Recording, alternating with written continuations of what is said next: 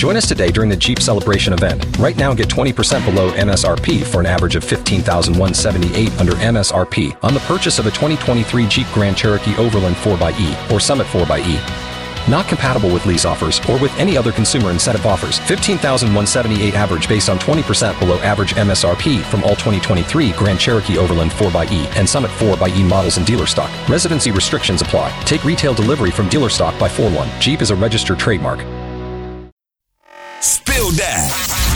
Spill that celebrity news on your radio.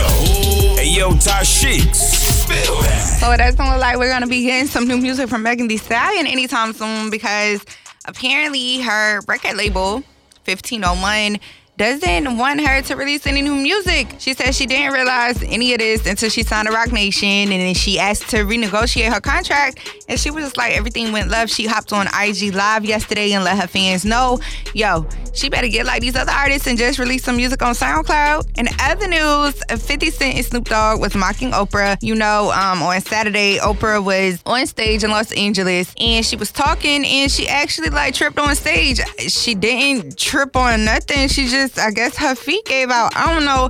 But uh, Snoop Dogg and 50 Cent took time to get on IG and mock her. And I don't think that's funny because if your mama fell on stage, you wouldn't be doing that. But like always, you can catch your all news spill that celebrity news with me, your girl Ty Sheeks, each and every weekday at 1230. For more Spill That, check out the True Talk blog on Power 1061.